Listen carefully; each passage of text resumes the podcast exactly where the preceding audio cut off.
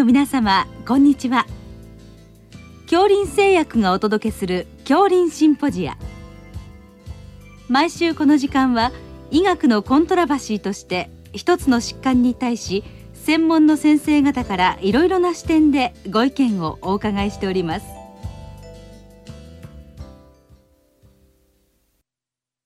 シリーズ職域精神保健の課題の7回目。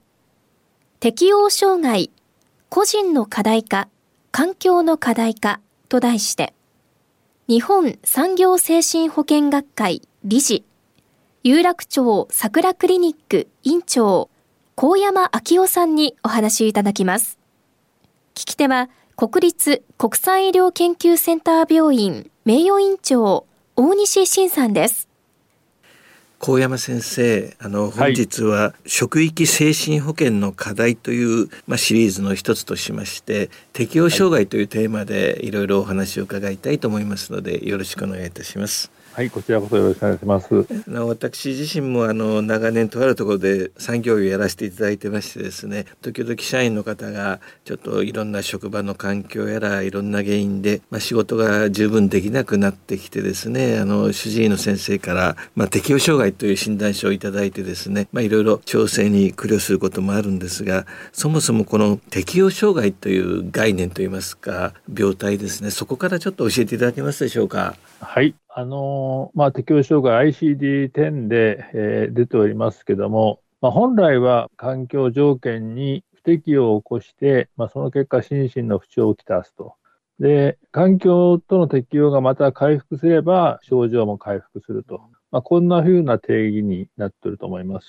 それで実際その本日のテーマである、まあ、職域ということでありますと、まあ、職場不適応症という概念もあると伺ったんですが、はい、それは、まあ、その適応障害の中の一つの、まあ、概念というふうに捉えてよろしいでしょうか？だと思います。はい。そのあたりをもう少し詳しく教えていただけますでしょうか？はい、わかりました。この職場で話題になるときというのは、まあ、職場の環境問題、つまり職場で起きるいろいろな話題が、まあ、その引き金となって、まあ、そこにおられる従業員の方が不調になると、こういう展開が、まあ、一番想定されていると思いますね。はい。はい、で、その場合にちょっと注意しておきたいことは、その環境というのはどこまでを指しているかですね。で、まあ、つまり従業員の方は、まあ、あの、今もコロナ禍であのリモートとかいろいろございますけども、まあ、基本的には職場の直接の業務の話題と、それからもう一つ、その仕事を支える上でのご自分の生活、この両方が相まって、まあ、仕事が成立しておりますので、まあ、環境といいますと、業務上の要因と、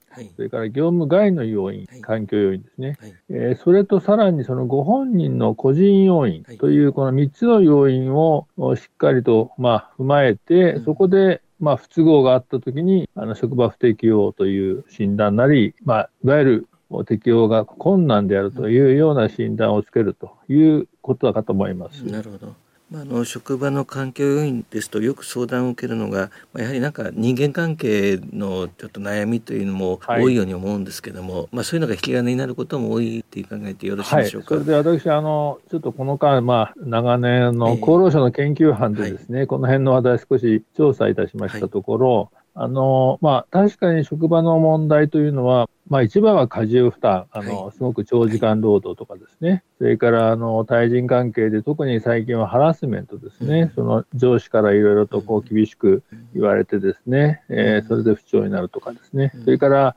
あの、やっぱり移動とか、あの、転勤等でですね、環境が変わって、まあ、そこになかなか厄介な話題があってですね、なかなかうまく適用できないと。こんなようなことで、まあ、業務上の要因もいろいろとございますですね。そうですね。まあ、いろんな原因があって、ちょっと複雑な面もあるんですけれども、はいはい、まあ、あとは、よくその、今の仕事が、まあ、自分の本来の向いてる仕事ではないというようなご相談もよく受けるんですけども、うんはいはい、まあ、そういう場合の対応もなかなか、あの、難しいものもあるんですが、どうしたらよろしいですかね、そのあたりですね。あの、一つはその不適用の今の問題の、えー、要するにどうしてこう不適用になったのかというところで、はい。まあ、一般的にはまあ職場側が本人に対して非常に本人の力量を上回るタスクをですね、はい、えー、指示したりですね、はい、あるいはまあ力量を上回るというのはもちろんあの量的だけじゃなくて、はい。先生今おっしゃったようなこうあまり得意じゃない問題をあてがわれて、まあ、苦しむというような量的にも質的にもなかなかこうふさわしくない状態、えこれが続くと、まあ、不適用になると。こんなメカニズムだと思います。うん。だほぼその当然のことながら本人側もですねいろいろ適性がございますので、えあの適性によってはその自分は本当はやりたいんだけども、うんあまりこの適性があまりふさわしくないという、はい結構そのご自分も矛盾を抱えていることが時々ありますですね。ですはい。まあ、あのこの2年余りあのコロナが席巻してなかなか職場の環境も大変みたいなんですけれども、はい、そうなんですまあ、ね。特に最近はあの、まあ、新入社員というか1年目とか2年目の若い方ですかね、はいはい。ああいう方々がやはりちょっと業務量が多すぎるとか自分の能力を、まあ、超えて、はい。い、まあいろいろ仕事が指示されると、まあ、はい。それで結構あの悩まれて休まれる方がなんかちょっとこの12年多いような印象を持ってるんですけどもはい。いかがでしょあのうか。まあこれあの両方って言いますか、職場側とはい、個人要因とですね、ええ両方から見ていく必要があると思います。はい。それで一つは、あの、業務上の要因というのは、先生がまあご指摘のように、まあ、いろいろコロナの問題とかいろんな話題があって、ええまた、あの技術革新とかいろんな話題があって、えだんだんこの要求水準が高くなってるというか、ね。あるいは複雑になってるというかですね。うん。うんですので、あの、新入社員の方は当然、この昔から言われている五月病的な、あの、ええ適用な困難な場面がどうしても出やすいわけですけども、あの、実際のところ、あの、例えば小中学生、高校生でもですね、うんあの、不登校とか、はい。学校での集団生活で非常に今まで苦労されてきた方も大勢いらっしゃる。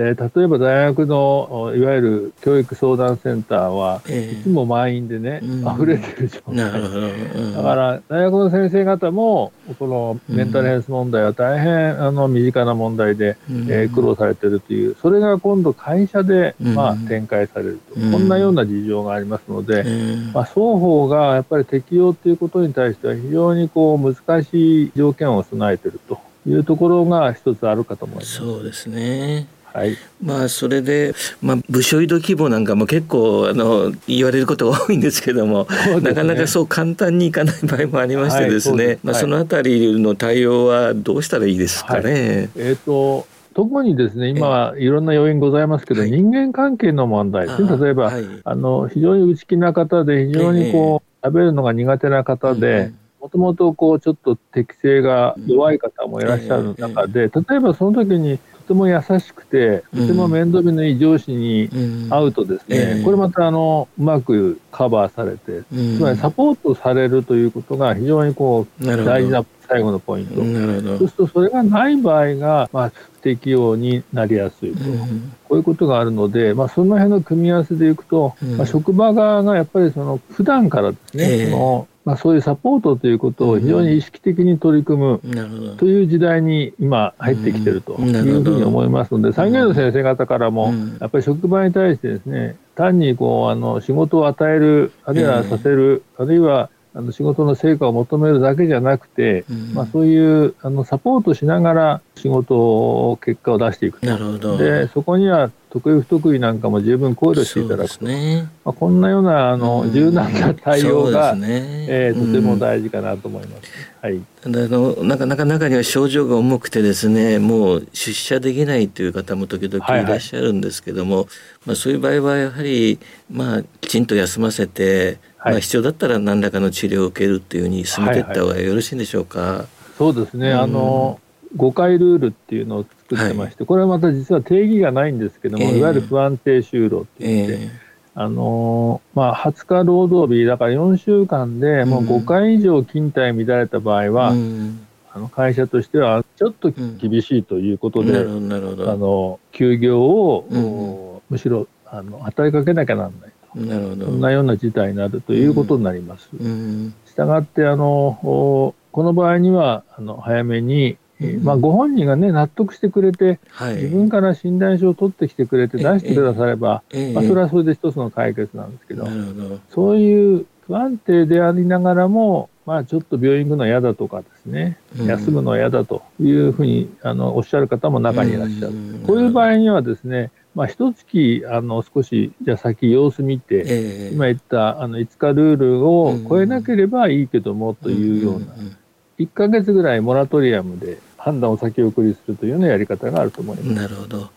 例えばまあ元気だったらできる時に出てきなさいっていうのはなんか中途半端であんまり良くないのかなっていう気はするんですけど、ね、そうなんですよ先生。そうおっしゃる通りです、えー、でやっぱり休養ですね先ほど先生おっしゃったように、えー、休養が大事なんで,、はい、で休養ともう一つ大事なのはですね、うん、やっぱり専門家と一緒にやった方がいいと思うんですけども振り返りが大事ですね、うんどうしてそういうふうに不適応になっちゃったかをですね、専門家と一緒に冷静に振り返っていただいて、あのその時にですね、えー、本人がね、非常にその現実を、非常にこう病気絡みの認識になることがあるんですね。つまり被害的になって、非常にこう、あの、自分の要求が満たされなかったということですね。非常に職場に対してこう、批判的になってしまって、不信感が、えー、これはですね、えー、あのちょっとこれは主治医もですね、うん、本人の言う通りっちゃ変ですけど、えー、そのまま鵜呑みにしてね、えー、判断するのはちょっとどうかなと思うんですね。すつまり主治医は全然職場のこと分かりませんので。そういうことですよね。はい。ですので、ここで一つのやり方としては、やっぱり主治医と産業医のですね、連携というテーマがございます。やっぱりここで情報を共有していただいて、そしてあの双方がですね、うん、一致点を見出すと、これがとても大事です。それでここに実は病態が入っていることがありますね。つまり適応障害でスタートするんだけども、うんうん、実はもうちょっと違う病気が入っている。そうですね。えー、その可能性ございますね。うん、この辺が主治医の、課題かなと思います。はい。小山先生、本日はどうもありがとうございました。シリーズ職域精神保健の課題の7回目、適応障害、個人の課題化、環境の課題化と題して、日本産業精神保健学会理事、有楽町桜クリニック院長、高山昭夫さんにお話いただきました。聞き手は、国立国際医療研究センター病院名誉院長、大西晋さんでした。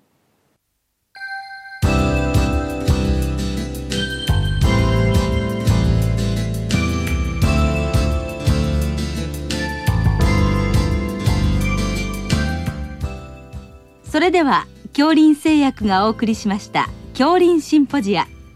来週をどうぞお楽しみに